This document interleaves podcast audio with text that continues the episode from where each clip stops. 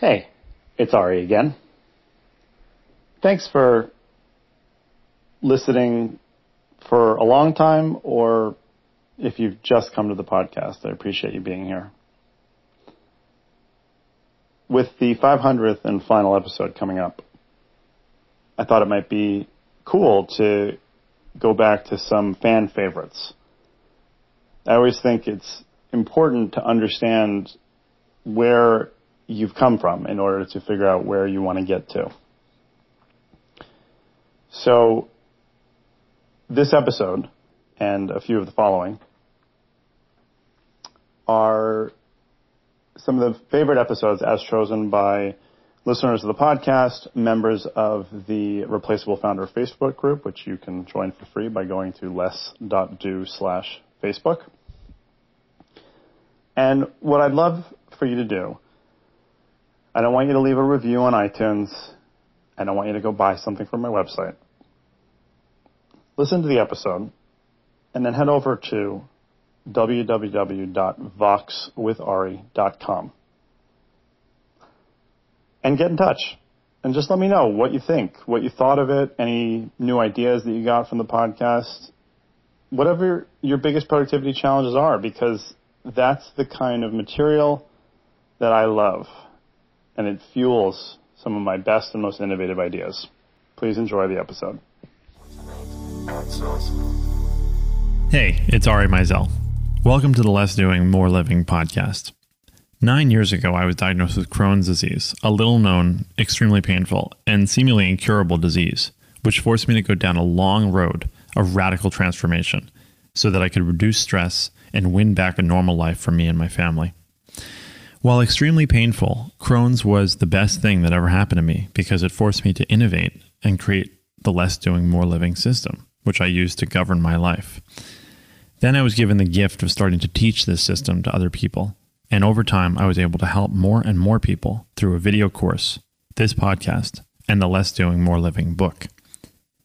Now I have the privilege of working with some of the world's top business minds, including Dean Jackson, Joe Polish, Dave Asprey, and Jordan Harbinger, who have all decided to join me for the first annual Less Doing Live Summit that I'm holding in New York City from May 1st through 3rd. To get more information on the Less Doing Live Summit, you can go to the URL lessdoinglive.com. Or you can also find links to the event on our main site, lessdoing.com. Now, enjoy today's podcast, and if you listen to the end of the show, I am going to give you more information on this event, as well as a way you can earn a free copy of my book, Less Doing, More Living. Welcome back, everybody. This is episode 133 with Neil Strauss. I was really excited about this interview because Neil is my favorite author of my favorite book, which is called Emergency. And I literally have been trying to coordinate this interview with Neil since last May. And it's it finally happened and it was really good. So I'm very excited with this. And uh, good morning, Felix. How are you? Hey, good. How you doing? Great, great. So uh, let's get into the links because the, the interview with Neil is pretty long. So we'll we'll uh, start with the links now. Cool. The the first one, this is find it amazing to me, but it's called Get Composed, and it's something I, I swear to God I, I have this in my Evernote. I had this idea maybe two years ago. I actually talked to Dan Martell about it at Clarity because I thought this could be something Clarity would do. Yeah. Now, so basically, what it is is you get paid to read your email, and and that's actually not a very good tagline for what it's offering. What they what it is is that if if somebody wants to send you an email and they want you to read it, they have to pay for you to do that. Now, on the one hand, what I think that they want to use this for is to just limit access to you, which I think is kind of uh, like pompous in a way that somebody in general if you're saying oh someone should pay to send you an email. However on the other side of this if you look at like the clarity model where somebody's paying per minute to speak to an expert that's where this to me makes sense. So you could say like oh obviously my friends and you know colleagues and stuff and clients can email me. But if somebody is just asking a random question that's like coaching related then i could see it where it's like okay you know you could talk to ari on the phone for you know whatever price per hour or you know you can pay 20 bucks to send them an email with one question and get it answered it's it's um yeah exactly it's it's obviously not for your personal friends well i um, think i think that that's actually how they're marketing it which right. is which i think is a mistake but yeah oh really I think it's um I mean i- in a way it's a sort of spam filter of sorts. Yeah. Um, so that that could be one way you're looking at it, but um but it's also I think it's it, there's going to be a certain person out there who um who is highly in demand that um could benefit from from this kind of thing or is looking for this kind of filter basically. Right, absolutely, and uh, obviously you can set that payment at whatever you want. But Yeah. it'd be it'd be really interesting because I've always found that it's an interesting like psychological thing where if you put up even the most minute barrier, some it'll it'll filter out a lot of people. Mm.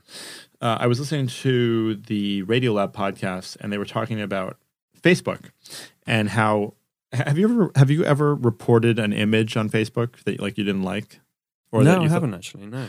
Okay, so so I've done it. I think maybe two or three times, and there were always either somebody put something really like pornographic on my timeline by accident, Okay. or something very political. So there were like three times when I've reported something like Ah, that, Okay. and then I realized that you could just block things in your timeline. But this was a really interesting article that so when they introduced that feature, basically they introduced it like right before Christmas, and I think this was last year Mhm. and all the engineers went home for the night basically they came back the day after christmas and they had 1 million image reports that had come in Oh, really? and the problem with image verification stuff like that is that you have to you have to do it a human has to do it right, Right. there's just you have yeah. yeah. so you have to have a human that is identifying whether or not it's it's an acceptable image but what they were finding was that a lot of people were were reporting images that they just didn't like Yeah. know, so- right, right.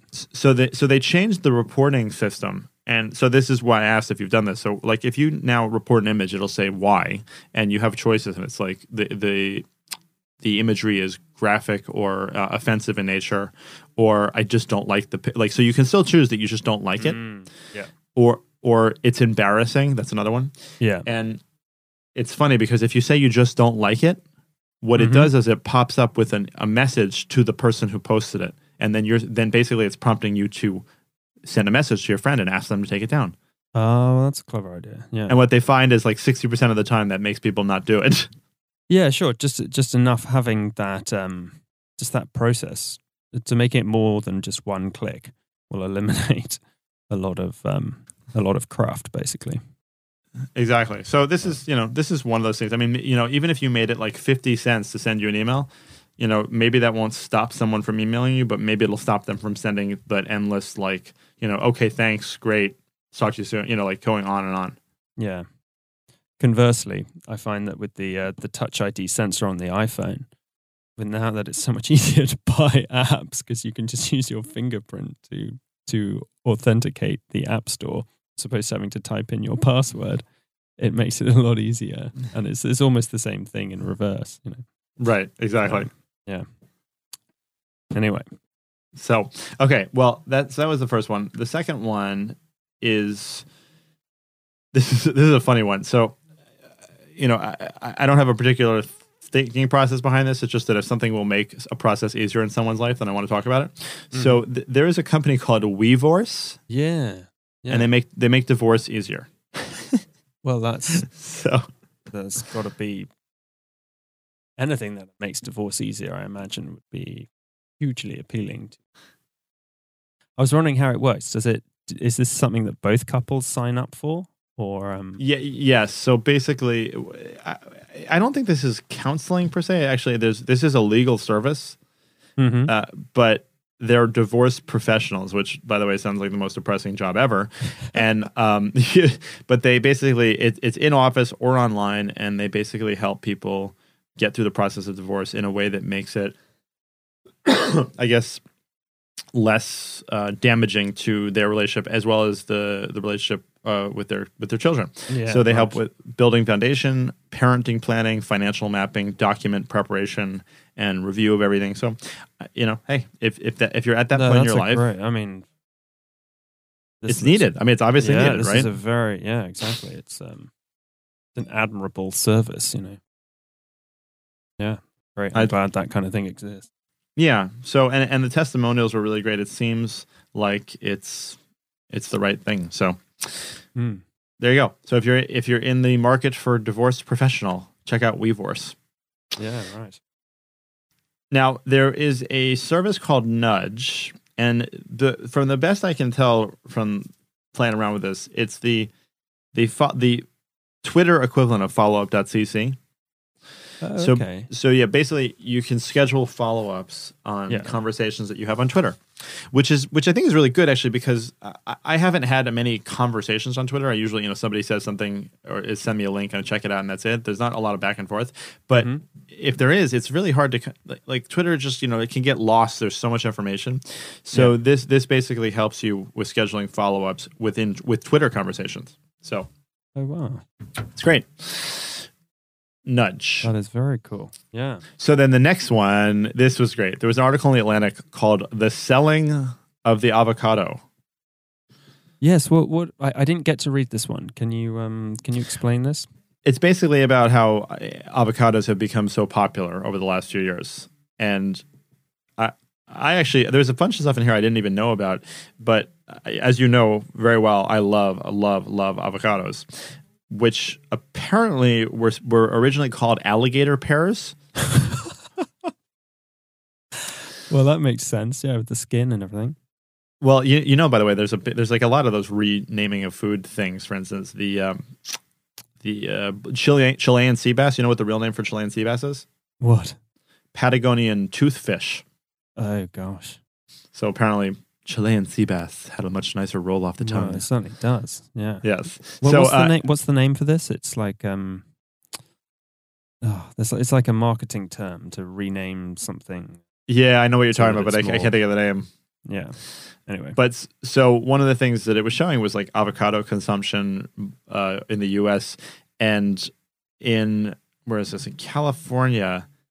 Oh, sorry, it, it was something like uh, 0.5 pounds per person per year was how Mhm. many avocados people were having in uh, in 1980, and now now it's it's like four pounds per person per year Oh really? Wow. which if you think about i mean that, that that may not sound like a lot but four pounds of avocado is actually quite a bit uh, and I, I probably have that much avocado i think i have about an avocado every day but it's it's just a really cool article sort of about how the history of how the avocado became really really popular and and well th- there was- marketed, basically, right? well, uh, yeah, and but they also had to overcome the the avocado growers, which was a, apparently California. I guess that's a big producer of avocados. They had Mhm. to over, overcome the anti-fat movement in a big way, and that was one of the reasons that they didn't become so popular until more recently. Ah, with high fat being not perceived as not such Demonized, a thing yeah. after all. Demonized. yeah. Yeah, so it's just a, it's just a good article. I love the Atlantic, and uh, you know, guacamole is probably a big driving force behind it becoming so popular. Everybody loves guacamole, and it's it's great. So anyway, avocados are wonderful. It's a good story if you want to know the history there. Yeah. There was a really cool study done about walking. So if you look at a lot, like we had Mason Currey on the show once, who wrote the book Daily Rituals, which was 172 rituals, uh, daily rituals of various creative people throughout history. Oh yeah. And and one of the things that you find is really common is extremely long walks. You know, so like Gustav Mahler apparently would take, who was a composer for those who don't know, would would take. I didn't I didn't know that before I you know. oh met- well, yeah, yeah. I shouldn't be smoking. Yes, you you composing well you. Yeah, composing types. Yeah, don't So- worry. Just name any author. I'm sure I won't have heard of it. So. That's okay for all those who don't know Mahler is. Yeah. Well, so maybe you could shed some light on this because you you probably know a little bit more about Mahler than me. But apparently, he would take like four hour walks that he would drag his wife along with, and Oh, then yeah. he and then he would compose. And, and apparently, she hated it.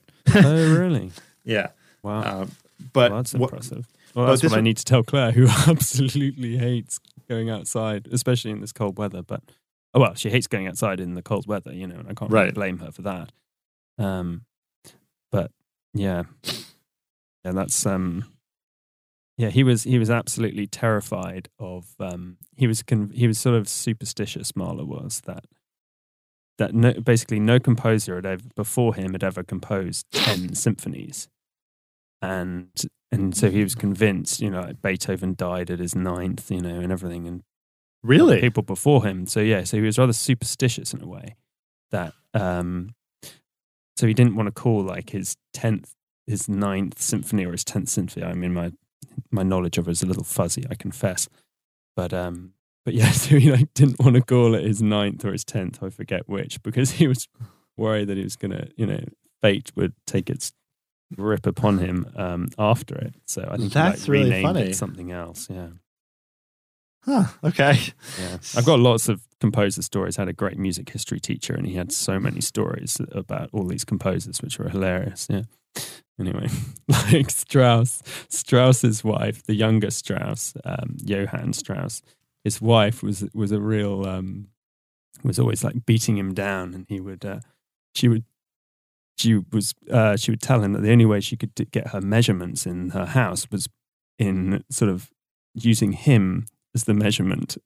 So, so like, so when she had her carpets measured for her room, she said she would have to, she would like measure him lying across the floor and then take him to the carpet shop and the, and um and she would have the carpet man, you know, measure like you know four and a half Strausses be the be the be the length of the room. Anyway, that's one of my favorites. But That's amazing. yeah, yeah, she was like a real whatever the the opposite of. She was like a real battle axe, basically.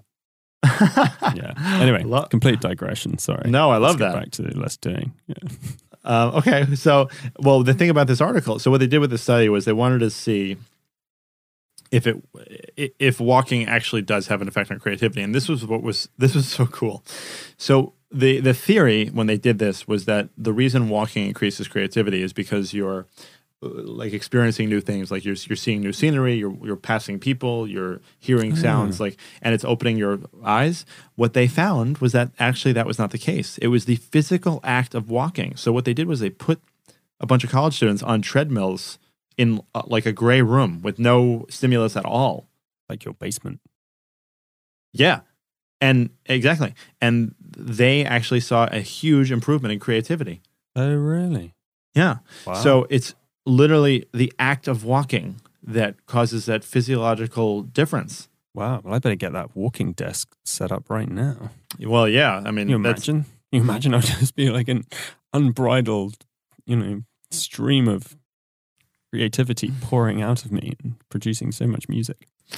Well, yeah, sure. I mean, and one, theory they had was that it was that, that walking may improve your mood just because it's you know you're you're moving and you're getting blood flow, but it's pretty amazing. And obviously, they're going to have That to study amazing, this, yeah. this some more. But it doesn't matter what setting you're in; just take a walk, and you might be, become more creative. Treadmill or real walk? Is that what you mean? Yeah, yeah, absolutely. Wow. Well, that'd be cool. Maybe we should set up a treadmill in the basement with the, uh, and then we can watch movies and um, and walk and um, become more productive and creative. Yeah, that could be. In all seriousness, yeah, I don't know. I agree. yeah. Um, okay, so then the uh, the next one is an article from Factor seventy five. So so Factor seventy five is a company started by Ryan Rouse, who's going to be on not the next episode, but the one after that. And Ryan was a member of the uh, the Less Doing Mastermind, and his food is amazing. So I, he basically does meal delivery, and it's really really good food. And actually, I got to get a couple of these for you to try, Felix. They're it's Oh, the yeah. first meal. del- well, it's the first meal delivery company I've ever seen where the meal is actually really filling and amazing and oh, awesome Oh, okay. and everything. Yeah, and just some great stuff. But he posted an article on his blog called "The Sugar Breakdown: What's So Bad About Sugar Anyway," and one of the uh, he breaks it down in a really simple way. But one of the things was is he says you eat sugar, you like it, you crave it, and then the next part is that blood sugar level spike, so dopamine is released in the brain, which equals addiction, and but then you get this big insulin secretion that helps drop those blood sugar levels back down to try to normalize it. And since the blood level sugars blood sugar levels are falling so rapidly, the high insulin levels cause immediate fat storage, and then the body is looking for that lost sugar hive. So then you have hunger and cravings for sugar again, and then the cycle basically repeats. Okay. Yeah. so sugar is definitely there's no the, the point is that sugar is addictive. There's really no oh, question there I see. Yeah. and can cause real like pharmaceutical level addiction and it's it's very hard to break but if Really? you, you try to understand these effects might help Wow. Yeah. Um, so then, anyway, it also talks about fructose, sucrose, glucose, and the various forms. It- it's, it's just a it's a good article that that really just puts it together in a, in a nice way. So check that out. And and if you are up for it, you should definitely check out the Factor seventy five food because it is we're very close to that being the official food of Less Doing because I love it so much. So the last one, the- wait, what, what about- that? I'm sorry. I'm sorry. Factor 75. Factor 75. Huh. It's so good. So okay, so the last one I want to tell you about is there's an article in the Muse in on themuse.com and it was called uh, eight questions successful people ask themselves that you should too. And I, I think I actually might go through all of these really quick. So the first one was Yeah, what time This was what, good. what time do you wake up? Right. So ap- apparently, in general, very successful people tend to wake up earlier than the rest of the rest of the population. I guess is one way to put it. And uh, six a.m. seems to be that mark. So a lot of these people get up before six. Some people get up before four, which I think is pushing it. But it's one thing. So see when you're Hmm. waking up. You know, I, I've I've I've definitely heard people say to me several times, like, "Oh, I get you know I got up really early today," and it's like, "Well, what time did you get up?" Oh, it's like nine o'clock. And to me, I, I, you've heard people say that, right? I mean, I I have not, but but I believe it. I believe it very much because um, yeah, yeah. My first Yeah. thought thought is like, do any of these people have young children? The um the very successful people who get up early. I mean, I must they, they must do so. they must, right? But um, that you know that's something I don't always relate to as well, or uh, either is. uh, Let me see how to put this. So you, you and I are very involved fathers, right? Mhm. I would say. I think that's Yeah. that's a good, Pretty much. fair- fair enough to say. More. We're we're very lucky to be able to be involved, and I don't think it. Yeah. Enough Right. said. Right? No, so we're very involved. So Yeah. but and that's not to say that a father who is less involved is not as a good father. It's just w- you and I are very No, physically not. involved with the kids. Yeah. So, but I I definitely know that there's people with kids who like they get up, they go work out, they go to like, and, and there- there's Mm. not they're not like. I am very much part of the morning process with the kids, with my wife, as yeah. are you. Yeah. That's So- that's what we're trying to say. Yeah. Yeah, that I think that's actually a better way to put it. So it's it's just Mhm. hard it's hard to understand sometimes how somebody's like, oh yeah, I got up and I and I journaled and I meditated and I did all this, and it, it, it it's hard for me to to picture doing that myself unless I were to get up much much earlier than I do. So Mm. I don't know, different strokes for different folks. yeah. But anyway, so what time do you wake up? That's the first one. The second one is what decisions can you stop making? And this is pure less doing, obviously, right? You want to make you, you want to automate as much in your life so that you can actually. make less Yeah. decisions. Now, and th- by the way, this is not like what are you doing Well, that you I, shouldn't I, be doing. I thought was I thought was interesting was um, I don't know if you're expanding on this, but the, I didn't realize that Mark Zuckerberg wears the same grey T-shirt every morning. I mean, obviously not the same grey T-shirt, but the he wears um, same color T-shirt, or I guess he has like a stack of ten of them, and he takes a fresh one each day, um, so that he doesn't have to make a decision about what to wear. I think that's kind of clever. that seems to be a fairly Yeah. common one, by the way. There was I had a, a, a physics teacher in high school. Uh, I forget his name now, and he always wore black jeans, a red T-shirt, and a black button-down shirt over it every day. And he said that he's like, I, I just I don't want to waste neurons. and I think Obama. well, is like no that, one wants way, to be. No one really wants to be that guy though either. But um, Right. Well, that's that's who wears ex- exactly the same clothes, but still, it's uh, Well, but I think Obama also has like two value in it. suits. Yeah. Oh, really? So I think so. He's like a gray suit and a black or something. It's like the only two. But uh, that, yeah, and that is one example. But a- any decision that you can avoid making is going to be helpful in terms of uh, uh, preserving your willpower. Honestly, yeah. Well, it's it's what um, it's what um, who did you interview in the last the last episode that just went up? Um, Dennis Mort Dennis Mortensen. Oh, oh, you mean Peter Sage? Peter Sage, yeah, who was saying you know anything you can automate, do it, which is um essentially the same, essentially similar concept, basically.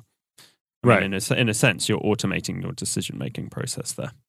Yeah, right. By- Um, so actually, I'm, I'm going to skip a couple here. Uh, there is uh, what hard what hard thing are you not doing enough of? Hmm. And this, I think, is an important one too. And I think the the the probably a very common one that'll come up for people is working out. Hmm. A lot of people will say that oh, it's it's too hard to work out right now. Like I don't have the time. I don't have. I can't make the time. But exercise is such a keystone habit and so important, and you have to look at it as sort of an investment yourself. And you know, we've talked uh, before about the 12 minute athlete, and I, I, was playing around with one last night, which we'll talk about in another episode, but I'll just mention it here called FitStar that I did a five minute workout yesterday that I thought was actually pretty good. And oh, yeah. It, it, yeah, and it's really important. And I, I even, I was listening to the Tim Ferriss podcast, and he was interviewing Matt Mullenweg, who is the guy who created WordPress. And he said that for like a month, he basically did one push up a day. That was his workout. And he said it, it, was impossible for me not to do it because if I, I couldn't do one push up, that was ridiculous. He said I, before I got in the shower or before I left the house, I'd do one push up. And from there, he you know built up from that. So, yeah. What hard thing are you not doing enough of? You need to challenge yourself in some way to do the things that are difficult. And it's then it's true. Your the last one, one that was on here was it's very good. Yeah, exactly. And then, do you really need to buy that? so, yeah, it's true.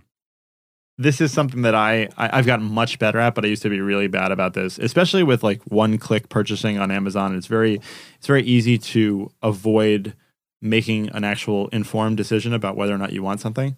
And, and in, in addition to that, I've always had this sort of addiction to infomercial products, as I've talked about before. and you you don't need anything that is sold on an infomercial. I'm going to tell you that right now. You might want it and you might enjoy it, and that's fine, but you definitely don't need it. It's kind of like yeah. by design. That's the way it works. So. Do you really need to buy that? You know, you could just take one second and sort of think about how are you actually going to use it? Is that the best use of it? And even if that stops you from buying one thing that you don't need, then that's a good improvement. So there you go. That's all I've got for today. We got a long interview with Neil Strauss, which I was so happy to have, and it was a really, really great interview. We got into some stuff about me. He started, he turned it on me at one point. He's a very good interviewer, honestly, and I know you're all going to like this. So enjoy, and uh, thanks a lot, Felix. Well, my pleasure. I can't wait to listen to the interview myself. Actually. And now for feature interview. So now I'm speaking with Neil Strauss, who is my he's the author of my favorite favorite book, which is Emergency, as well as the game, and he's had more life experiences in, in a short amount of time than a lot of people that uh, you might hear about or read about. So Neil, thank thank you so much for taking the time to speak. To me. That's cool. Thanks for having me on, Ari. So First of all, I want to tell if if people haven't read Emergency, can you just sort of give a little summary of, of like what led to it, you know, the story behind it, and and you know what made you decide to write the book? Sure. Yeah, I think that my generation, I don't know how the years go for generations, but I'll just say for Generation X or what have you, were born or we were kind of came of age in a fascinating time in the world, which is that every generation had this great disaster, and whether it was World War One, the Great Depression, uh, you know, World War Two, the Cold Vietnam, the Cold War. Every, everybody had something that just mass that they lived in fear of in their generation. There was a big struggle or crisis for their generation. Yet, in our generation or my generation, the the Soviet Union split apart. There was no longer a Cold War. America was a lone superpower, and there was a sort of year of, and and the internet boom was happening, the Wall Street boom, the 80s, and it was all great. And and all of a sudden, when this millennia started, millennium started, that all changed, and the st- things that led to the world we're living in now happened. And I think I went through a generational panic attack, which is I realized that oh, you know what no, people do want to kill Americans just for being Americans. Uh, war and terrorist attacks can happen in America. And also, if we look at something when we know something's going to happen, such as that when there are disasters that we can predict coming, yet our government still can't take care of us or prevent it from happening, I realized, like, hey, maybe I need to take my life into my own hands and not just depend on the system. The system is a fragile thing. And the more I researched it, the more I realized that even the government says you can't depend on us. So, so it sent me off in this wild exploration of of finding every way I could to be self-sufficient, uh, to get off the grid, to not be reliant on a system that was unreliable. Does that explain it? Does that explain it? It's that, been a while. That, so. that, that wonderfully explains it. Yes. So one of the things that that was amazing to me when I read the book is So, well, okay, so a little backstory to this too for me is that anybody listening to the podcast knows about this aspect about me, but that basically I had to overcome Crohn's disease, and it, it was a, a very rough journey. And a lot of that was just feeling weak and feeling kind of helpless, and then deciding that I needed to do something about that. And one of the best ways to do that, one of the most empowering ways to do that, was to sort of arm myself with skills, as it were. So reading your book, it was almost like a checklist of things that I want that I then decided to do. And just so you know, I mean, w- before I read the book, I, I had a pilot license already. But after I read the book, I am now a, a yellow belt in Krav Maga. I am an EMT. Um, I, I learned several uh, survival techniques. I haven't done the urban survival one yet, which is something I really no, wanted to do. you gotta do. do that. You got to do that. I just, I was just, I'm going to tell you a fascinating story when you're done, but keep keep going. I'll tell you a fascinating story about the guy because I just saw him, the urban survivalist guy. Uh, but yeah, it's awesome. I love being an EMT. Isn't an EMT? It's a, it's a great way to get this incredible amount of medical knowledge in as quick as a, as a month, and you really, you really have the working knowledge of. It, it, I can't tell you how useful that's been when people injure themselves on the roadside. If it's either while they're waiting for an ambulance or something, I literally can pull over and help them. It's it's incredible, you know, and, and part of my impetus for doing that was that I wanted to have more knowledge of my bio, my own biology relating to my Crohn's, and of course, you know, an, an EMT is not going to treat somebody with a chronic disease. I wasn't I wasn't delusional, but it did give me a lot better understanding of things. And yeah, it's true. It, it, if you have that ability to stop and help somebody, it also is, I have three young boys, and I think that there's several things that have happened in the past three years that would freak out most people, but I was sort of able to to either handle it or just sort of calmly realize that it wasn't life threatening and that things would be okay. Um, but I I've been close to delivering a baby twice. Um, I mean, it, being being an EMT has been just one of the most exhilarating, most fun, most fascinating experiences I've ever had. And uh, you know, again, I was really inspired by the book. But uh, yeah, so the urban survival course is something that I have not done yet, and I'd love to hear that story because it's something I really want to do. I just haven't been able to sort of carve out the time for it. Yeah, and by the way, I love. I know the most exciting thing is to learn how to deliver a baby. I delivered two. My, my goat. I had a goat, and I delivered its two babies. So I haven't delivered any human babies yet. I used my birthing kit for that, um, which is pretty funny. Uh, but it's amazing. It's it's it's. But it's it's so. But my wife's about to have a child, so so maybe I'll get to use my my my EMT skull still yet. So yeah. So here's the fascinating thing. So so just to, for the listeners who don't know, there's this great group called On Point Tactical, and they teach an urban survival course. Because the thing about survivalism is we're not really living in the wilderness anymore. Even in the wilderness, there's you know aluminum and metal and paper, and and to find some pure untouched wilderness. So I thought I got to learn urban survival, and I found this guy Kevin Reeve at On Point Tactical, and I would say it's the coolest class I've taken in my life. If I learned this when I was 13, I would have been a probably in prison. But he teaches you how to how to how to how to, and how to escape. And these are things you're going to want to know because we're living in this dangerous world now, where where business travels can be kidnapped. So he teaches you how to how to escape from on, on day one, he teaches you how to escape from handcuffs, and then part of the exam is he puts you in a trunk, handcuffed, and you have to escape from the and escape from the handcuffs and get out of the trunk, which hopefully is a skill I'll never have to use in my life. And he teaches you how to escape from zip ties, how to center punch a car window and hot wire start start up a car how to use jigglers how to pick locks. It's the coolest it's the coolest set of skills you'll you'll ever ever learn in, in, in three days. And the last day when they give you this kind of field exam they maybe handcuff you together with a partner drive you to the outskirts of town tie you up. You got to escape from everything and they have bounty hunters looking through the city for you and you have to escape them. But it made me look at the urban landscape in a whole new way. So my story about him, I don't know if it'll help the readers, but I'm I'm fascinated. You know, I, as you are, I'm fascinated like by people and what makes them tick, especially someone who's a survivalist.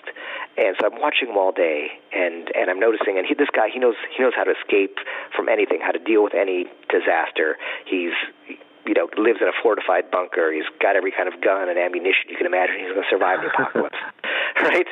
So, so I say, like, listen, no matter what, you want to be the last man standing, right? Whatever happens in the world, you want to live to the end of your natural life, maybe even longer, and just survive any any disaster or apocalyptic situation or war or what have you. He says, absolutely, that's my goal. I want to live. And I go, how many Monster Energy drinks have you drinking today so far? And he goes, one. I'm like, no, you. I saw you have two. He's like, oh yeah, I also had one this morning. I didn't know we were talking about the morning. And by the way, this is at 11 a.m. And I asked, how many how many sodas have you drinking? He's like two. So drinking. So I so so I so I, I asked him. I said, there's no way I can believe you're a survivalist because we don't. The apocalypse may not happen. The uh, you know EMP blast may not happen. The the invasion may not happen. But you, we don't know if those things are going to happen. But a hundred percent certain, we're hundred percent certain that if you drink that many that much that much sugar and garbage every day, no matter what, you're, you're you're cutting your own life short. So I don't believe you're a survivalist. And he protested that he was, and eventually he said, you know what? It's not actually about survival. You're right. It's about control and I thought, oh, that's interesting that a lot of these that we live in this world, and the same same with your stuff, Ari. Like you know, I'd be fascinated by all these sort of systems you have. To we live in this unpredictable, sometimes often dangerous, you know, but also very beautiful world, and we're just a small, small piece in the, and we're very vulnerable to a lot of things. And there are ways we create control in our lives. We become vegan, you know, and or if we have some control over our diet, you, you know, have control over time. you know, can we master time? We can't. So let me ask you then, for fun, what do you think? What do you think is your deep, deep motivation for the stuff that you are into, as far as kind of life efficiency? Yeah, so it's a wonderful question, um, and and I, I'm going to answer it. But um, what I deal with every day with the people I work with is that people are overwhelmed. And there's two things that I find lead to overwhelm. One is a lack of control, but that's that's an easy one to identify. It's like, well, you know, your boss is putting too much work on you, or your spouse is, you know, requiring too much of your time when you get home, whatever it might be.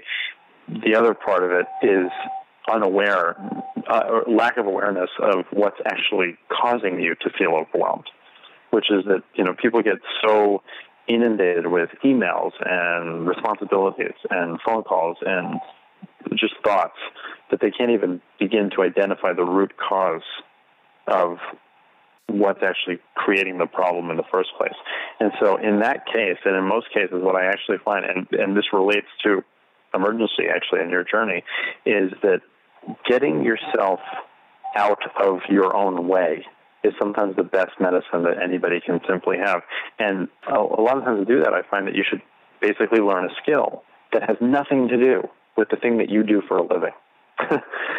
so the way that I actually came up with a lot of the fundamentals for the for the less doing system was while I was taking a welding class before my first son was born. I had worked in construction for eight years and I had done lots of welding, but nothing ever artistic. And I decided that I missed, I liked it, I missed doing it, and I wanted to take a artistic welding class, and I did. And I ended up, I made a sculpture of my son's name, except that it was the name that we thought we were going to name our son, and then we changed that name. So I had this steel sculpture that I had welded with nothing to do with it.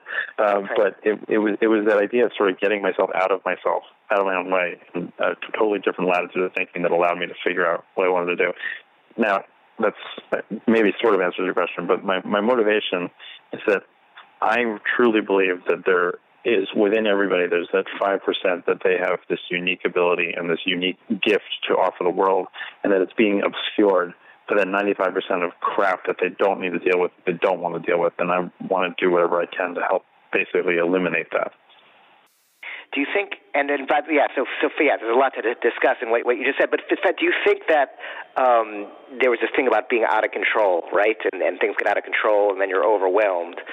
Uh, and let me think, let me ask you just a question: What's wrong with being out of control? So I think that I don't think there's anything wrong with being out of control per se, and I think that actually it's very freeing in a lot of ways. And if it's done the right way, but again, I think it goes back to that issue, that overwhelm issue, where I see that I think people don't realize what's causing the stress. And and the reason I said that the control one is an easy one to identify is because it is for a lot of people. They could be like, oh well, I just you know I wish I had more control over my time or my budget, but that's too vague, you know, because the truth is if you if you really dig down to it, does somebody really want to have more control over their budget? That's not really the issue. Maybe they want to have more money. Maybe they want to have. But do you want to actually have more control over paying bills? No, most people don't like paying bills. So it would be great to give up that control if somebody else can pay your bills for you, um, right. even if it's using your own money. But it's not. You know, yeah, being out of control can be a very good thing. Yeah, and because I, I've by the way, I have a lot of systems I use that really help my life. So it's not that I'm against this, but I just found the idea.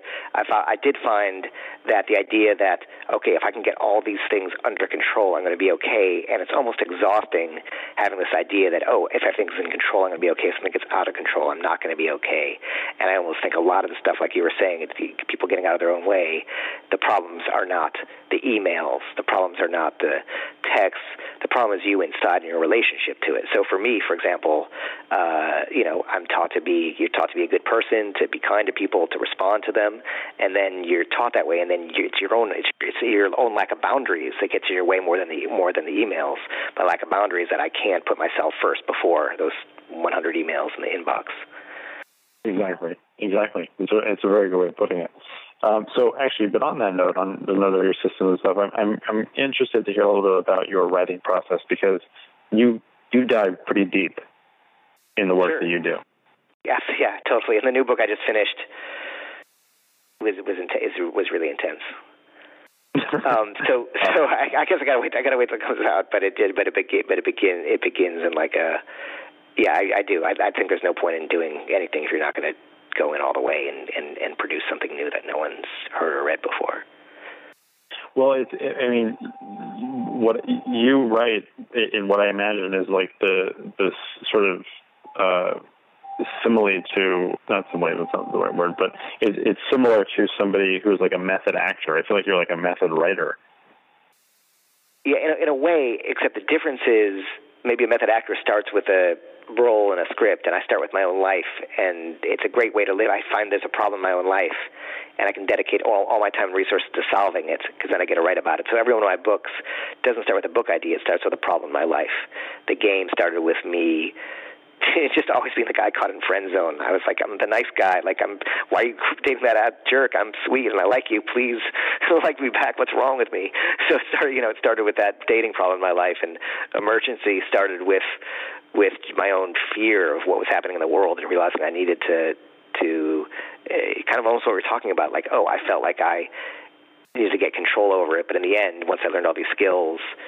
I realized the problem wasn't what was happening in the world. The problem was, you know, within myself, and I, they were just sort of all these skills were like Prozac to give me peace of mind. That was the ultimate goal. And the new book's all about relationships and and and and I was pretty and how horribly how horribly sabotaging I was in my relationships, yet always blaming them on the other person. Till so it was that it was it was that journey. So usually the book starts with a problem in my own life, and I start trying to solve it, and I realize it's taking over my entire life, but I'm getting somewhere, and I can. Fortunate, my job is I can solve my problem, write about it, and then hopefully it solves it for other people who may share that same problem. Well, yeah, and and obviously, and again, the emergency was just unbelievably inspirational to me. And by the way, I'm getting my second citizenship also. My wife is French, so I'm really fulfilling the, the book. Um, And that, that that's awesome that- because that, I mean that that's a great that's a great that's a great citizenship to have because it opens a lot of doors. yeah, I think pretty much with U.S. and French citizenship, I can I can pretty much go anywhere um, Right. I, I want. So I'm curious. Do you think that the skills that you learned from the game uh, research and from the writing helped, like for instance, with the urban survival? Oh, oh, for sure, for sure. In fact, in fact, the funny story is that when they did this, and the, I, I used the, the on the last day when they did the um, the bounty hunting through the city, and basically if they found you in the city, they'd handcuff you, drive you five miles out of the city, you'd have to walk or hitch your ride back to carry on your mission. So I realized, and you were allowed to go get a disguise, and you bury your disguise, and so I always think in terms of um, but to try to see things from the thousand, whatever that, that, that phrase is, what does it see from the thousand point viewpoint, vantage point? I try to look look around a problem and see it from every different angle till I can solve it versus the obvious. So I realized that no matter what disguise I went, they paired you up with a partner for this bounty hunt. And I realized that no matter what disguise I did, they're just going to look for two men or two people. So what I did was I went on to like so the social media at the time and grabbed a group of people and I said, I'm doing this mission. I just want to be in a group of people. And I was the only guy who maybe they've never ever caught by, by bounty hunters in the class because they were looking for two people. So why not just be with six people? So and that was the game thinking. The game thinking is understanding. The game is just understanding the laws and rules of social behavior, and then having maneuverability within them once you understand them. So that was sort of game thinking. In fact, like I've trained government intelligence agencies the techniques in there, so there's nothing in there that hasn't been useful in almost every aspect of my life. Let Yeah, me ask that- you, Ari, when, when, when's the time in your life you felt the most out of control? Oh, I mean that's easy. I mean, when I was sick with Crohn's and, and the, the various times I went to the hospital because of it, um, I literally, I mean, one night I was pretty much like waiting to. I thought I was like waiting to die. So that, that was. uh it, it was a situation where I had uh, something was obstructing it within me, and I wasn't. I mean, I'm not exaggerating. That's what it felt like, but I, in all likeliness, I wasn't really going to die. I just that's what it felt like. I was in so much pain, and I just I felt totally weak and helpless. And it, it, actually, you know what? I'll tell you the, the one specific incident. It's funny that you asked me that question.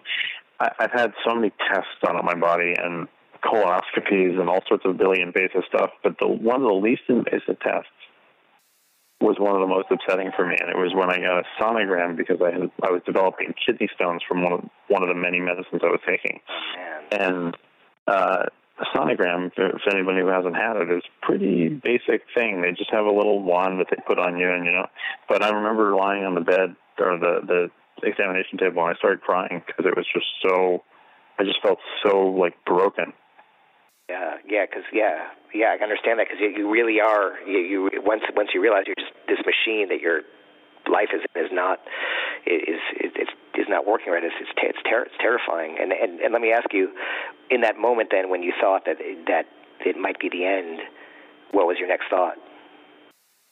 That I didn't want it to be the end. That I wanted Right. to be able to. At the time, I, I was I was not married yet, but I was with I was dating the woman who was now my wife, and I wanted to to see that. And I also really I'm one of those people who wanted to be a father when I was really young. So I, Yeah. I now am, but I, I really didn't want to miss out on that opportunity. Yeah, no, we're the, we're the same. We're the same that way. I always, I always thought that too. I just thought I would think that I just don't please let, don't let me die before I become a, a father. Um, you know, it's fascinating. They say that when people are die, the you know what what they really think about in that moment of truth is is love and family, and and because it's so easy to I mean, and I, then I you know I really get the message that you're spreading is is it really is easy to get caught up in responding to that email or ticking off the items on your to-do list or finishing that project that's due. And, and maybe if there's something we can kind of spread with this podcast we're doing now is like you just put the first things first and put the most important things first which are you know the other people you love and who love you in your life Well, and one of the things that I really push with people, and, and one of the, the main things that I want people to get out of using a system like Less Doing, is that a lot of people are so overwhelmed that they don't even have the headspace to know what they want. You know, so it, it's not just a matter of saying like, "Oh, I'd love to spend more time with family." The truth is, is that some people may not want that as their number one goal, which is totally fine. But uh, if if you're just saying that and you're not feeling it, or you're not having the opportunity to actually believe it and think about it, then you're basically just living somebody else's goals.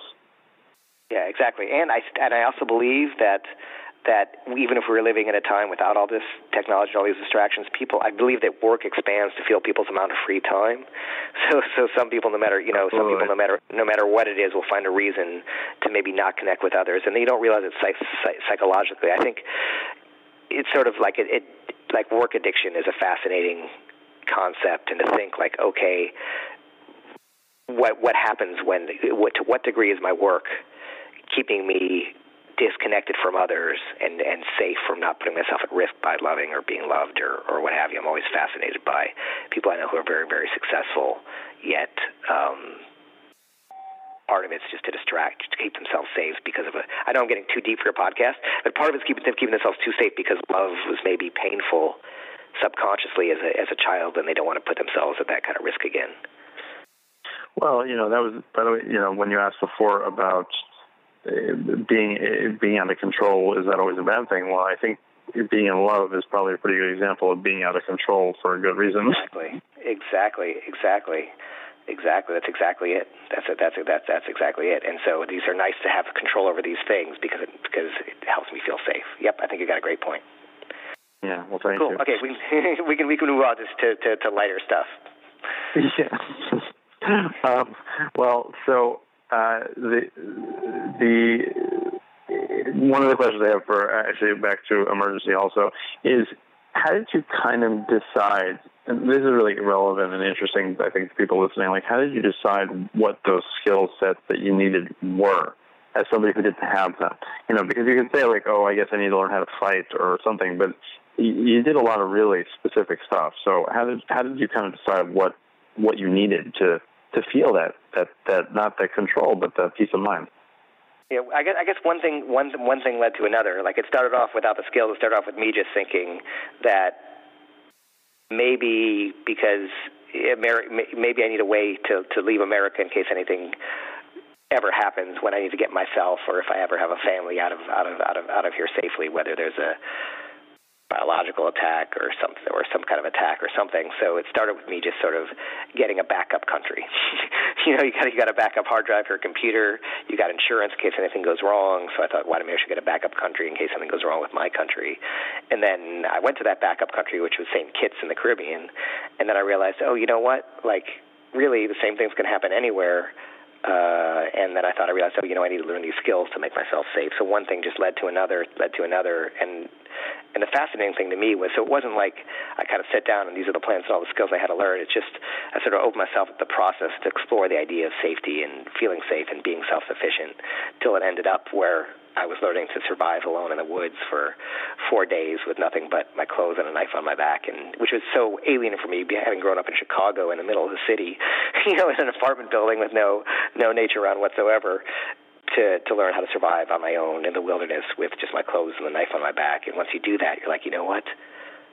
I'm going to be okay. If I lose everything tomorrow, um, you know, as long as I, I'm, I'm going to be able to survive and get water, shelter, food, fire, the things I need.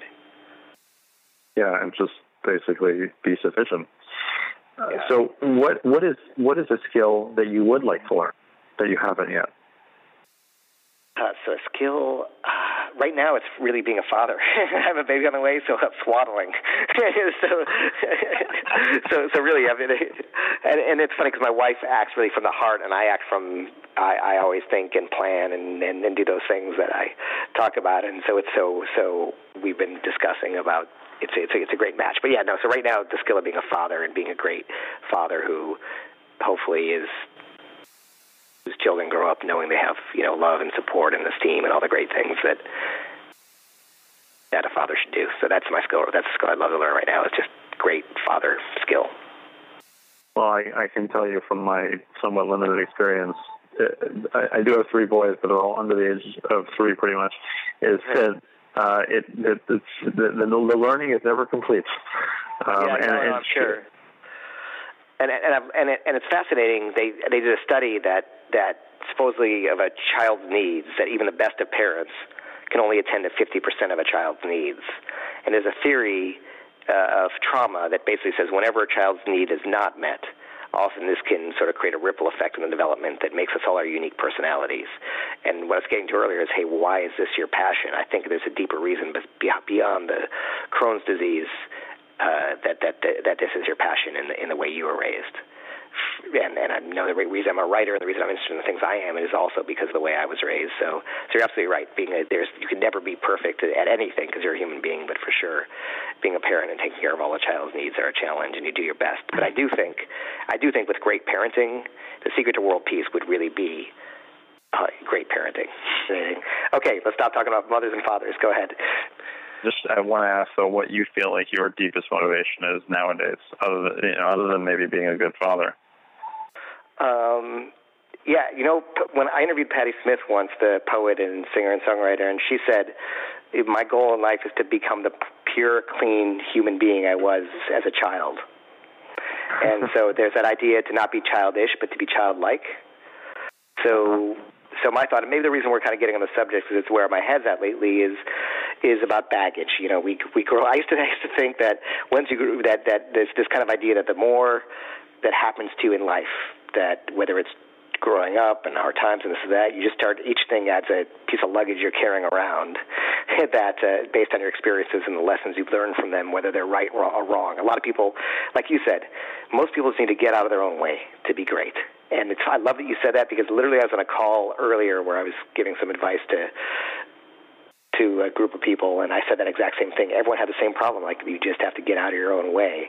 Um, but it's hard to because we believe these lies about themselves. There's this lie that you're not enough on your own.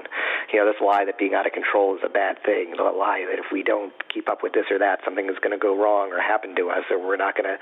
We all have these these this collection of lies and false beliefs about ourselves and experiences that have. Uh, we start to tell ourselves a story about our life as well. Like, oh, our, my story is bad things are going to happen to me or great things are going to happen, whatever it is we tell, and everything is more proof of this story. So we start to carry all this luggage around based on these false beliefs and based on these things that happen to us. And what I'm just trying to do is cut away all that luggage one at a time, one piece at a time, so I can just kind of be free.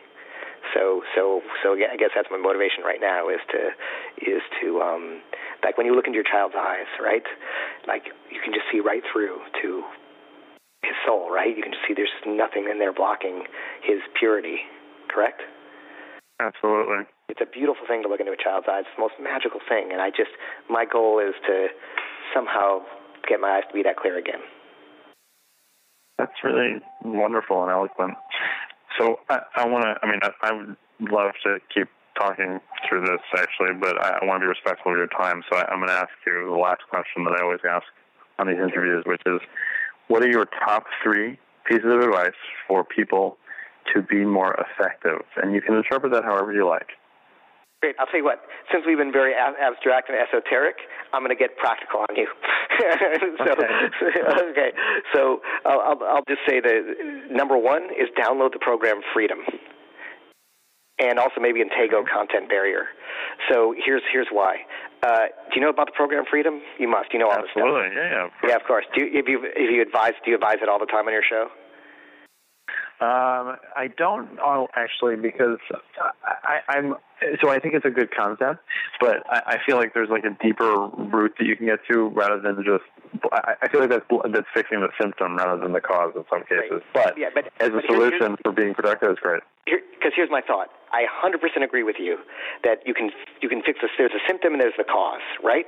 But if you want to go to the root, the root cause, that's a that's a journey that might take a year or three years or more.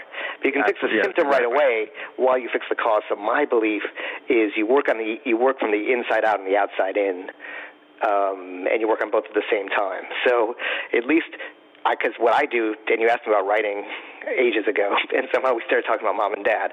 But you asked me about writing, and I believe you have to create, and I'm sure you that you have to create systems to protect you from your lower self while you work on your lower self, right? So, so what I do and what enables me to write is I got freedom on, and I get in Intego again as disciplines I'm going to be. Let's just face it. If I have to look up a fact online for a book, I'm probably going to check my email and look at four other things. I'd love to say that I'm not, but I'm going to.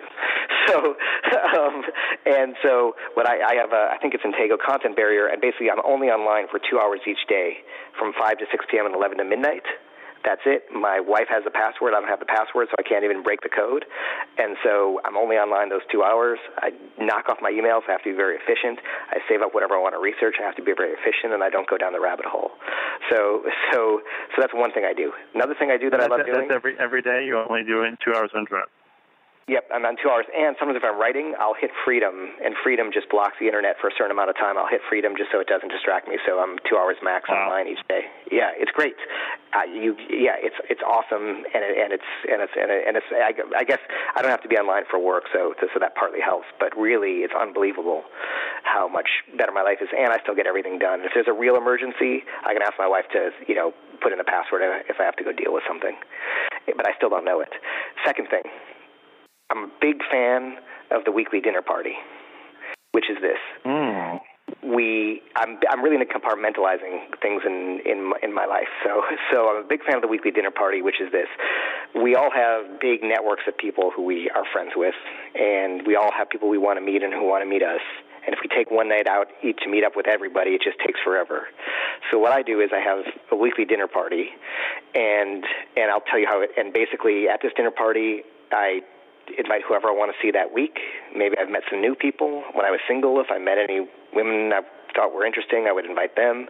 Um, if maybe there's somebody who's in town who I like their writing or I like who they or they're I find them interesting and they, they're in town. I just invite them to dinner party because I don't know them. Maybe there's someone who wants to do business or what have you with me, and I just invite them to dinner party. And that way, maybe it'll be, you know, it'll be let's say six to twelve people and some will be work, some will be personal, some will be friends. I don't make it the same crew every time. I usually say if you come to one, you probably won't go to another for three months. Some I know, some I don't know, some are new. And what's great is everyone has a nice time. It's very fun. And I'll tell you how it works, by the way. I used to do it at my home, and I found that cooking or preparing was just a lot of work and time. Then I used to do it at a great restaurant, but I also found everyone's at different economic levels, or the bill comes and how do you divide it up 12 ways, and it gets kind of weird.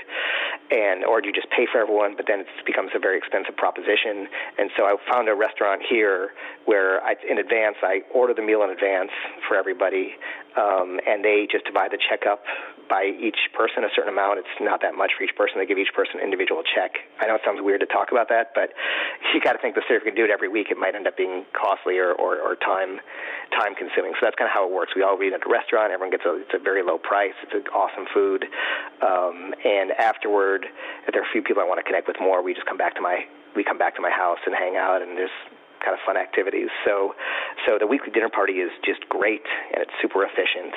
Um, and if you find somebody who you wanted to meet and they turn out to be awesome, you can schedule one-on-one time with them later. If they weren't that awesome, then you got to meet them, and now you know that they may not be someone you want in your circle.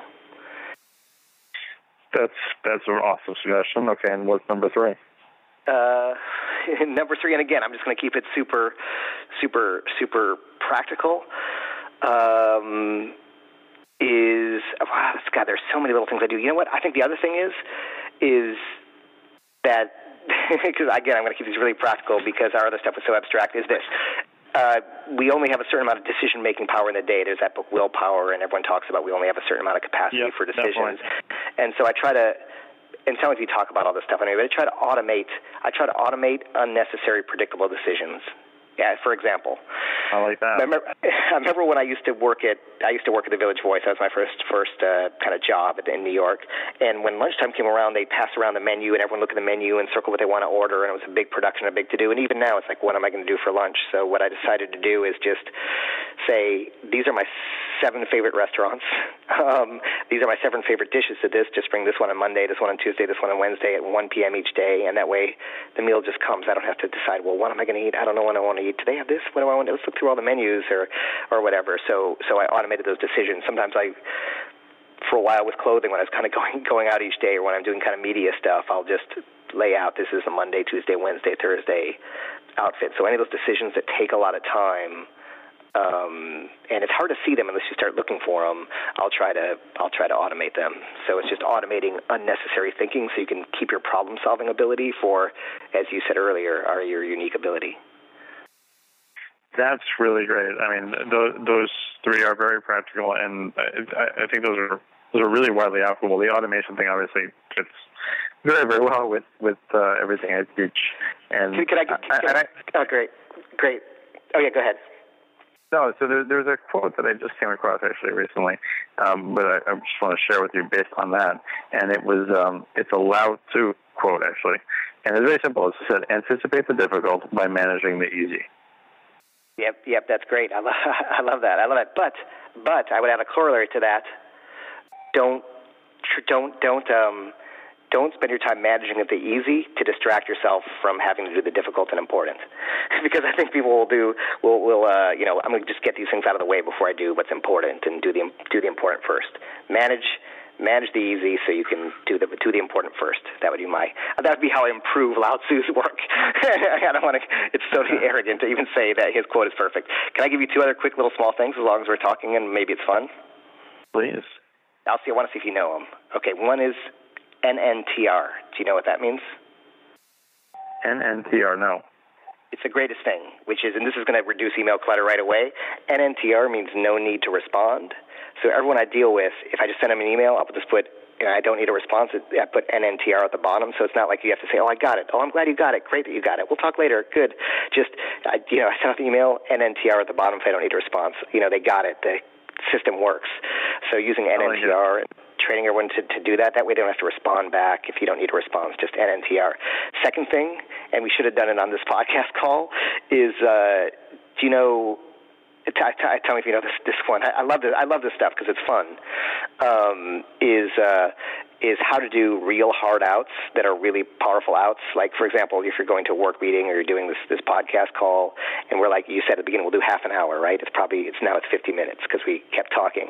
But if yeah. I really wanted to get off, instead of saying we'll do half an hour and not even saying we'll stop at 7:30, if I said, hey, I have to stop at 7:35 so telling someone you have to stop on a time that's not, say, a 15-minute increment or especially not a half-hour increment makes it really, really believable. If someone says they have to be out at 9:35, they're really specific for a reason. So if you have a, first of all, a soft out is let's try and make this in half an hour. A hard out is I have to be done at this time. And then let's just say a super hard out is to give a really an odd time. So that really means your schedule's that regimented. So if there's something where you really want to make sure you make an escape or make an escape, give them that that odd time. Like I got to be at 9:22. I have to leave. 9:20 actually makes more sense. 9:22 makes you sound like you're a little OCD. I'll usually lose use that. I'll usually use that. Cool. That's that's hilarious. Next time I walk into a meeting, I'm gonna be like, "Hey, really quick, anybody know what time it is in Gibraltar right now?" Okay, good, because I gotta leave in exactly 17 minutes to be on a call. exactly, and it's gonna be a 17 minute meeting, and you're gonna get everything done. exactly. Well, it's actually I, I almost get offended when people try to book a 45 minute meeting with me now because you can do pretty much most of that stuff in 15 minutes. So those are those are awesome, Neil. So thank you, thank you so so much. Where, where is the best place? I'm gonna I'm gonna link to everything you've ever written that I can find. But where is the best place for people to find out more about you and what you're working on? I guess just the just my website neilstrauss.com, and I I know it sounds dumb to say, but I have a mailing list, and I love sending out meaningful stuff on it. So that's and I'm yeah. So so I guess please be part of that. I enjoy doing it. It's funny because you know in, in the old days you'd write for the New York Times, and I probably reach as many people with my mailing list now as I did writing for the New York Times. It's such a it's so fascinating how the world's changed. Yeah, right. It's right. It's all about building email lists now. But there's you know if you're sending out legitimately good stuff, then then more power to you as far as I'm concerned. So, well, Neil, this has been an absolute pleasure. Thank you so much, and um, I can't wait to read the next book. Great, and let, us have a come next time you're in LA. Come, come to one of my weekly dinner parties, and we'll celebrate your second citizenship. Wonderful. All right, all right thanks, uh, okay. Hey, it's Ari again. Thanks for listening to today's show.